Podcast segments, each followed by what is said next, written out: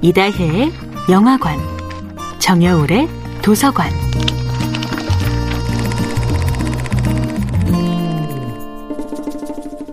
안녕하세요. 여러분과 아름답고 풍요로운 책 이야기를 나누고 있는 작가 정여울입니다. 이번 주에 함께하는 작품은 그림동화 라푼젤입니다. 디즈니 애니메이션 라푼젤의 마녀 고델은 단지 동화 속의 마녀가 아니라 아이를 지키기 위해 점점 더 과잉보호로 치닫는 슈퍼맘의 이미지를 닮았습니다.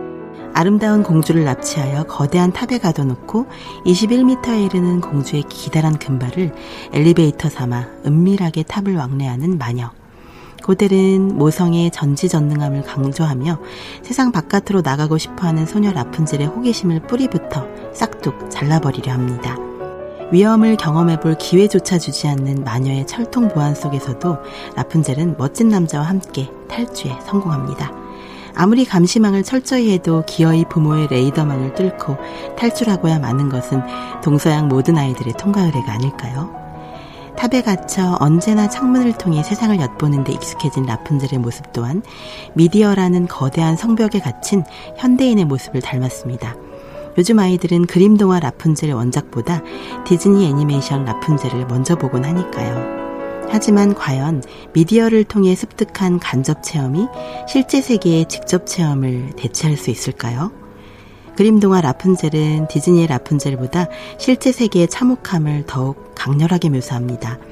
라푼젤은 왕자의 아기를 임신한 상태에서 마녀에게 쫓겨나고 왕자는 연인을 잃은 슬픔 때문에 절망하여 탑에서 뛰어내린 후 실명하고 맙니다. 그림 동화의 섬뜩한 진실은 탑 안쪽에서만 바라본 세상의 상상된 아름다움이 아니라 탑 바깥으로 나가야만 경험할 수 있는 현실의 끔찍함을 절절히 그려내지요. 그러나 온몸의 세포를 찌르고 할퀴는 실제 세계의 고통, 그 고통을 뛰어넘는 기쁨 또한 오직 미디어가 아닌 실제 세계에만 존재합니다.